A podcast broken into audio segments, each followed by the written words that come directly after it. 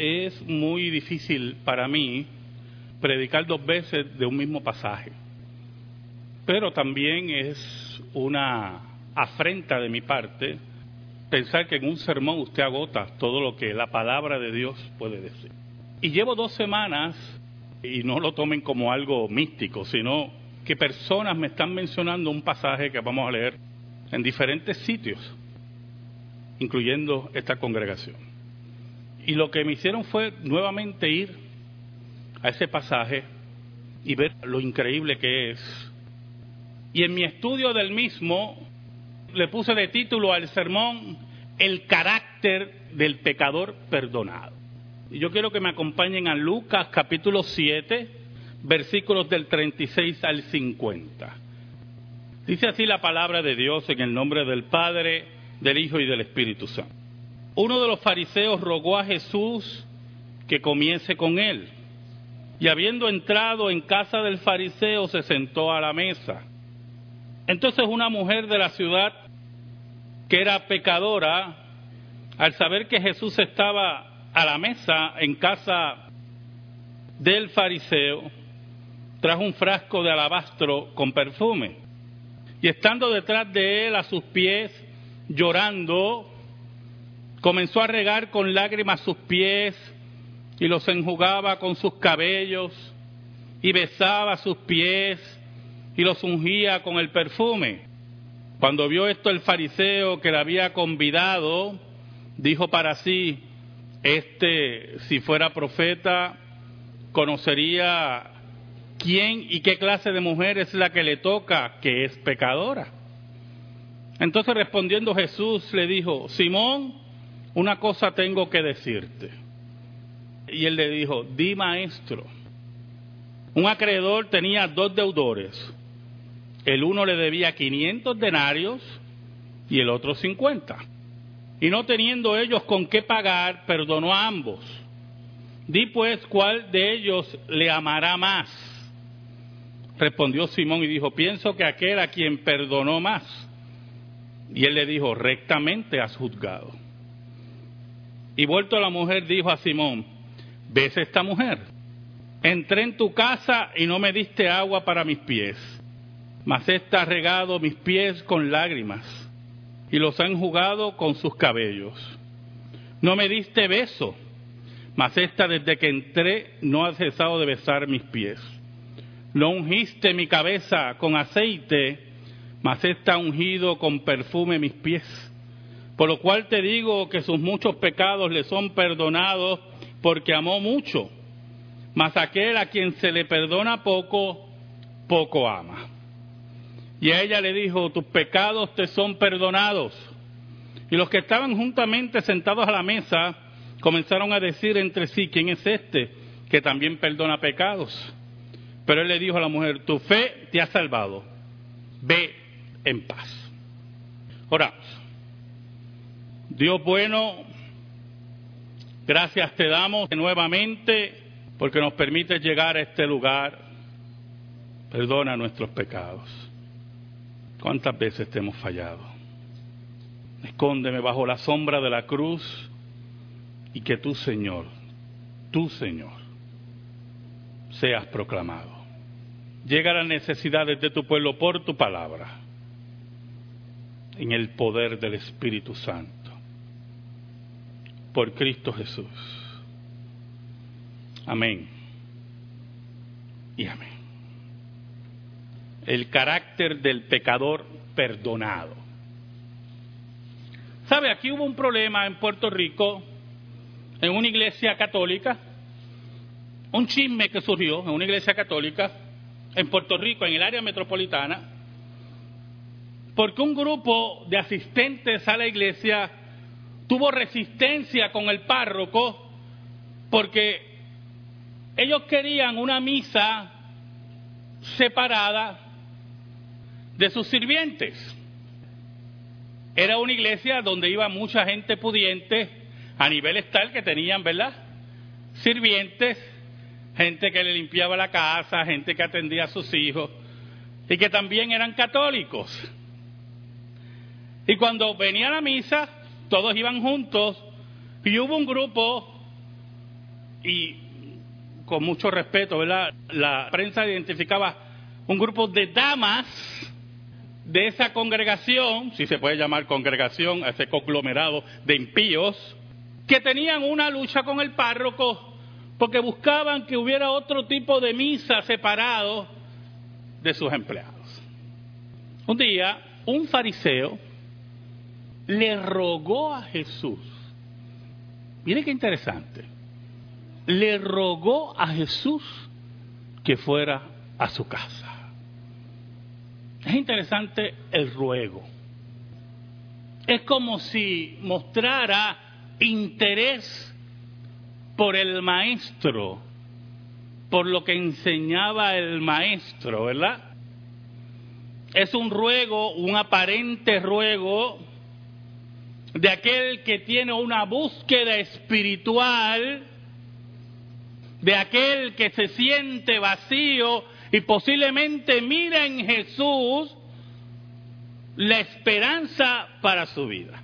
Quiere una gran comida y Jesús se sienta a comer, se sienta a la mesa. No piense en una mesa como usted está acostumbrado o yo estoy acostumbrado. La gente se sentaba bien en el piso de lado, ¿verdad? O se arrodillaba en cuclillas así, todo el peso sobre, y los pies quedaban hacia atrás. Y era una costumbre, mire qué cosa, ¿verdad?, que la gente de los alrededores podían entrar a la casa a mirar la comida. ¡Qué cosa! Y muchos de ellos que no participaban en la comida se podían quedar contra la pared a observar y oír las conversaciones. Y algunas veces conversaban con los comensales. Una época, ¿verdad?, muy diferente. Pues si yo estoy comiendo con mi familia y llega a entrar a alguien, yo busco un bate. ¿A qué entró este a mi casa? ¿Verdad? De momento, pero en ese tiempo no era así, aún fuera una casa de un fariseo. Y se acerca una mujer detrás de Jesús, recuerde que los pies posiblemente de Jesús estaban hacia atrás, y dice la Escritura que era una mujer pecadora. Y es interesante porque un comentarista que estudié decía, todos aquí pensaron, incluyéndome a mí, que cuando insiste que era pecadora, era prostituta, ¿verdad?, una ramera. Pero uno de los comentaristas dice que no seamos injustos con la mujer, porque no necesariamente tenía que ser ramera. A mí se me hace muy difícil pensar la insistencia de Lucas y que no fuera una mujer que tendría un distintivo pecaminoso en el pueblo, porque todas eran pecadoras. Sabemos que sí tenía medios económicos por el relato, ¿verdad? Ella oyó de Jesús. Ella sabía que estaba en el casa del fariseo, por eso era importante que yo le explicara que la gente entraba también, no necesariamente a participar de la comida, sino observar. Recuerden, eran tiempos también que no había muchas diversiones. No había televisión, no había internet, no había el demonio del Facebook, ni los satánicos del Twitter. No había nada, no había juegos así mundiales y Super Bowl y nada de eso. Nada de eso, hermano. Las diversiones eran muy limitadas. El trabajo escaseaba. Por lo tanto, la gente buscaba cómo divertirse, ¿verdad?, y cómo pasar el tiempo. Y esta mujer aprovecha y sabe que Jesús está allí, y todo indica, todo habla que esa mujer buscaba el perdón de Jesús. Solamente en Jesús ella veía la esperanza para su vida. Solamente en Cristo ella veía la salida a su angustia pecaminosa. Pero al mismo tiempo quería ofrendarlo, quería en cierta medida mimarlo, quería acercarse al maestro en un acto de profundo atrevimiento para el siglo I, pero ese atrevimiento que te lleva a buscar el perdón de Dios. Y trae un frasco de alabastro con perfume. Los frascos de alabastro eran largos en su cuello y ellos tenían que romper el sello. No era barato, por eso debe haber sido una mujer que tenía una forma, un medio económico para adquirir estos caros perfumes, y se acerca el maestro por detrás. El versículo 38 dice, y estando detrás de él a sus pies, llorando, eso que llama Lutero el agua del corazón. Qué tremenda imagen de Martín Lutero. El agua del corazón. Llorando comenzó a regar con lágrimas sus pies y los enjugaba con sus cabellos, un acto prohibido o mal visto en el siglo I. Las mujeres tenían el cabello recogido. No era estar mostrando el cabello. Ella se suelta el cabello y se lo entrega al maestro también. Yo quiero que usted vea todas esas características del carácter de un pecador que busca sinceramente el perdón de Dios. Es la entrega total. Es la entrega de la vida, no importando quién esté alrededor. Y dice que besaba sus pies y los ungía con el perfume, derramaba su perfume como regalo al maestro y entregaba su vida y el agua de su corazón y toda su dignidad, y no le importaba lo que dijeran. Ahora, el versículo 39 nos da la nota del otro pecador, del otro carácter. Cuando vio esto el fariseo que la había convidado, que la había invitado, ¿verdad? Dijo para sí, él con la seguridad del secreto, como ustedes, como yo. Esa seguridad que nadie lee nuestros pensamientos, ¿verdad? Nadie sabe lo que hay aquí. Qué triste para ese fariseo, si supiera quién había invitado. Por eso cuando Jesús llega a tu vida por el poder del Espíritu Santo, porque solamente por el poder del Espíritu Santo Jesús puede llegar a tu vida. Y tú lo invitas a tu corazón porque ya no te queda otro remedio, porque has sido cambiado por el Espíritu de Dios. Quiero que sepas que Jesús va al encuentro contigo para conocer tus íntimos pensamientos. Y no importa que yo no lo sepa, que el hermano de al lado no lo sepa, Jesús lo sabe. Y sabe cuál es tu carácter. Oiga, y decía para sí, si fuera profeta, con ese desprecio, ¿verdad? El desprecio farisaico, el desprecio, escuche bien, del carácter del pecador que ha sido perdonado poco. ¿Me va entendiendo, hermano? El desprecio del religioso, que puede estar cada domingo aquí, pero no reconoce de dónde fue sacado. Si fuera profeta, conocería quién y qué clase de mujer. Mire qué interesante lo que afirma Simón. El nombre Simón es uno de los nombres más repetidos en el Nuevo Testamento, ¿yo?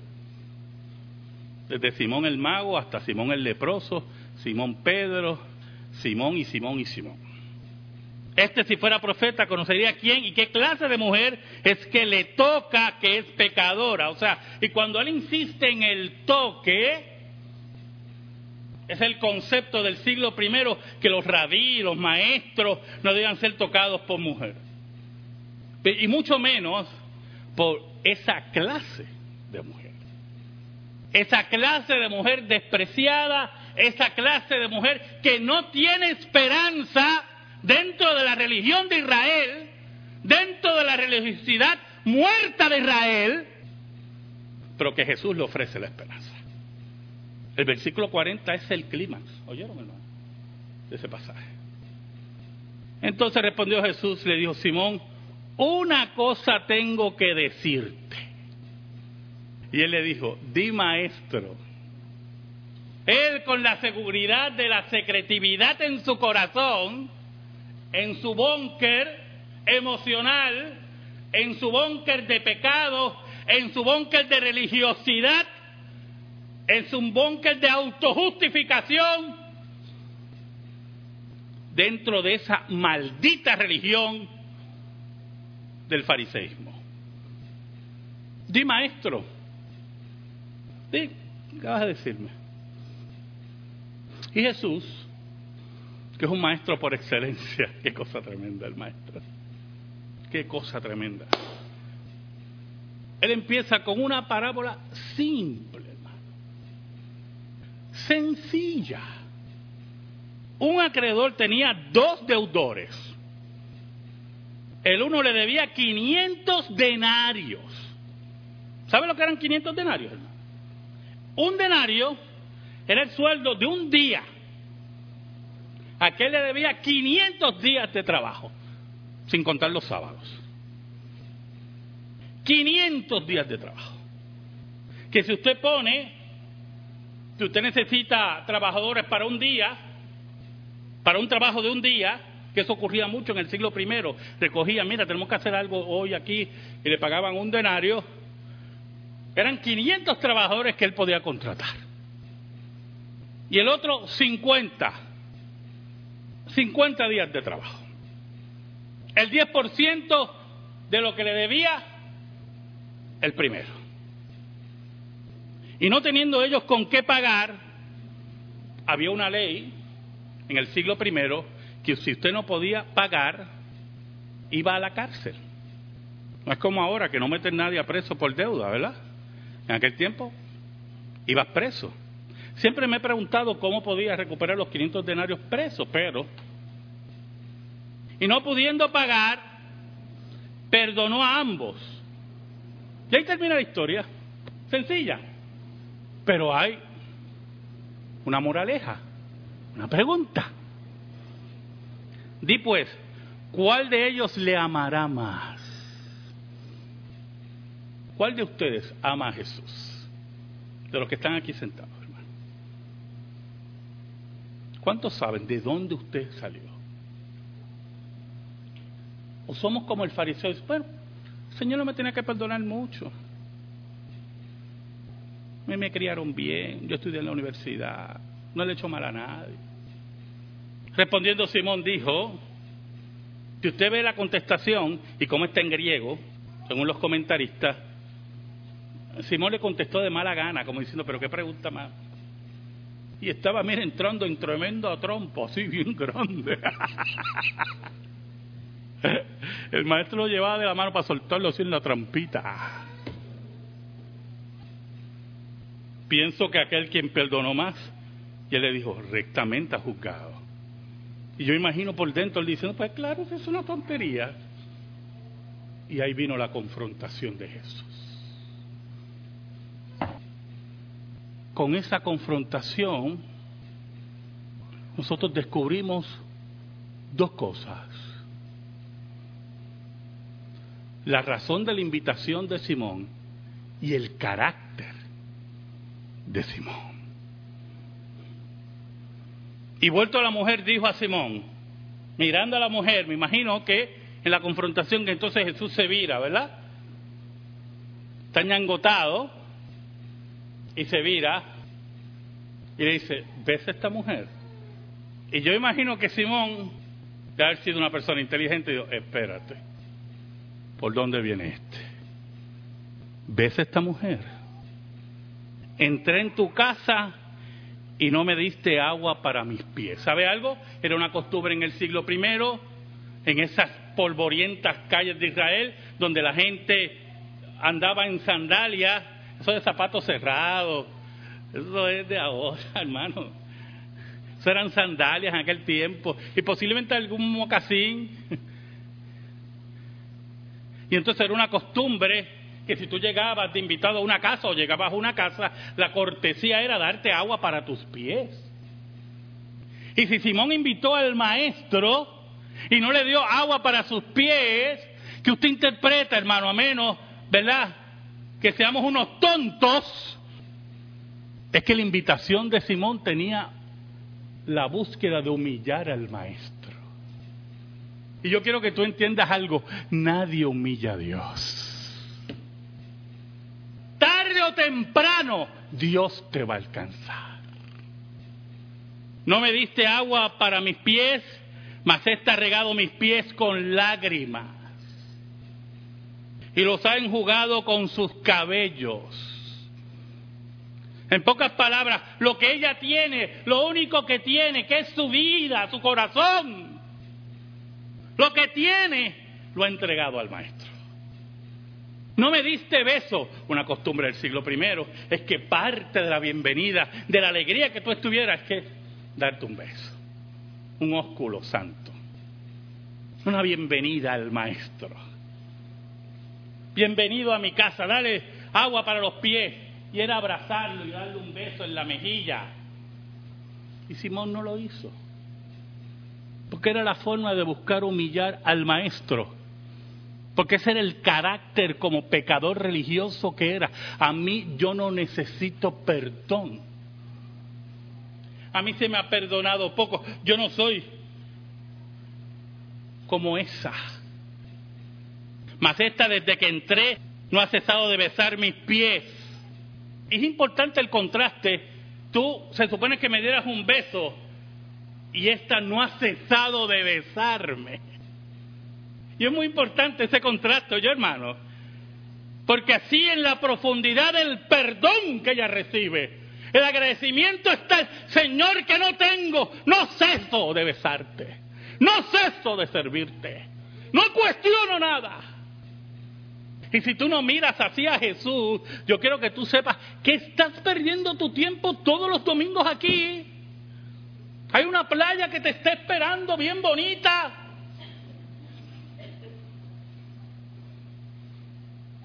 Si crees que donde te sacó Jesús no es el lugar que sacó aquel, te equivocaste de lugar. Está una iglesia, te está esperando, que separan los cultos para la gente. No ungiste mi cabeza con aceite. ¿Sabe algo? El sol de Israel era inclemente y creaba resequedad. Y el aceite era como un bálsamo cada vez que entrabas a una casa. Era parte, mire, parte. Es que cuando yo voy a la casa de ustedes, que ustedes se desviven en dones hacia mí, y se lo agradezco mucho. Así debe ser. Y así era. Ni aceite le dio para su cabeza. Mas está ungido con perfume mis pies. No sé si usted entiende el contraste. Posiblemente, es importante lo que voy a decir. Se ungían las personas con aceite, principalmente de oliva, pero no era muy caro yo, porque eso está ungiendo ahí. Eso, ¿verdad? Si llegaban 50 a tu casa un día, pues imagínate, te va todo el aceite bueno. Era un aceite de oliva baratito. Pero Jesús le dice a Simón, no me diste del aceite barato para ungir mi cabeza, que por lo menos una cortesía, y esta me ha ungido con perfume de alabastro. Porque Dios, escuche bien lo que le voy a decir. Dios quiere lo mejor de usted. Porque si usted se entrega aquí y si usted se compromete, es dar lo mejor. La mediocridad es para otros. Para Dios tiene que ser lo mejor. Y si usted no entiende eso, hermano, es que poco se le ha perdonado. Usted cree que le está haciendo un favor a Dios y a la iglesia estando aquí. El versículo 47 es la cherry, ¿verdad? De la confrontación. Por lo cual te digo que sus muchos pecados le son perdonados, porque amó mucho, porque su entrega fue total, porque entendió de dónde fue liberada, de dónde fue sacada, entendió cuán grande es la misericordia de Dios, que sin ella merecer el perdón de Dios, lo recibió. Y el carácter como pecadora perdonada es la entrega total a Dios. Es el corazón humillado ante Dios. Él no es cuestionar lo que Él me pide, sino entregarme a lo que Él pide. Mas aquel quien se le perdona poco, yo me imagino a Jesús, oiga, qué tremendo eso, mirando a los ojos a Simón. Pero el que se le perdona poco, Simón, poco ama. tu carácter de pecador perdonado es el carácter de los religiosos. Es el carácter del que cumple y ya cumplí.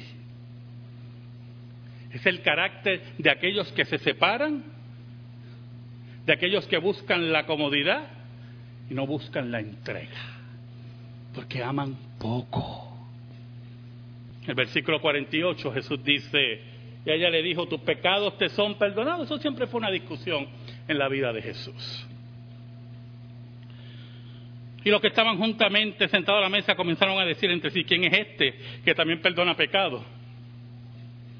La eterna discusión, porque Jesús perdonaba pecados. Solamente Dios puede perdonar pecados. Jesús era Dios. Mira qué simple. Mira qué lógica simple. ¿Quién es este? ¿Quién es este? Pero que usted nota ahí, hermano. Yo quiero, si usted nota, con todo lo que le dijo Cristo a Simón, había gente alrededor que se resistía, que no le importa a Dios. Hermano, no importa cómo usted elabore el mensaje, no importa cómo yo me prepare para estos sermones, con lloro, con asombro, con preguntas, porque cuando yo leo la palabra y lo estudio, como que me asombro, digo, wow, qué cosa tremenda es, y esto y lo otro, y alguna vez se me llega y digo, wow, ¿de dónde el Señor me ha sacado? No importa, y no importa, ¿verdad? Como le dije la semana pasada, cuán teatral me vea, si el Señor no llega a tu vida, no comprenderás que Él ha perdonado tus pecados. Por eso, ante la pregunta insistente nuevamente en ese secreto del corazón de los hipócritas, Jesús insistió, y lo vemos en el versículo 50. Pero él le dijo a la mujer, o sea, olvidándose quién está al lado, tu fe te ha salvado. ¿Sabes algo? Y cuando tú amas mucho, porque reconoces de dónde has sido sacado, cuando tú amas profundamente, cuando derramas tu vida, cuando entiendes cuánto es la entrega, ahí, hermano, ahí llega la paz. Por eso Jesús le dice, ven paz. Amén. Gracias te damos, Señor, por tu palabra eterna. Atesórala, Señor, y perdónanos siempre. Por Cristo Jesús. Amén. Y amén. Estamos en silencio, hermano.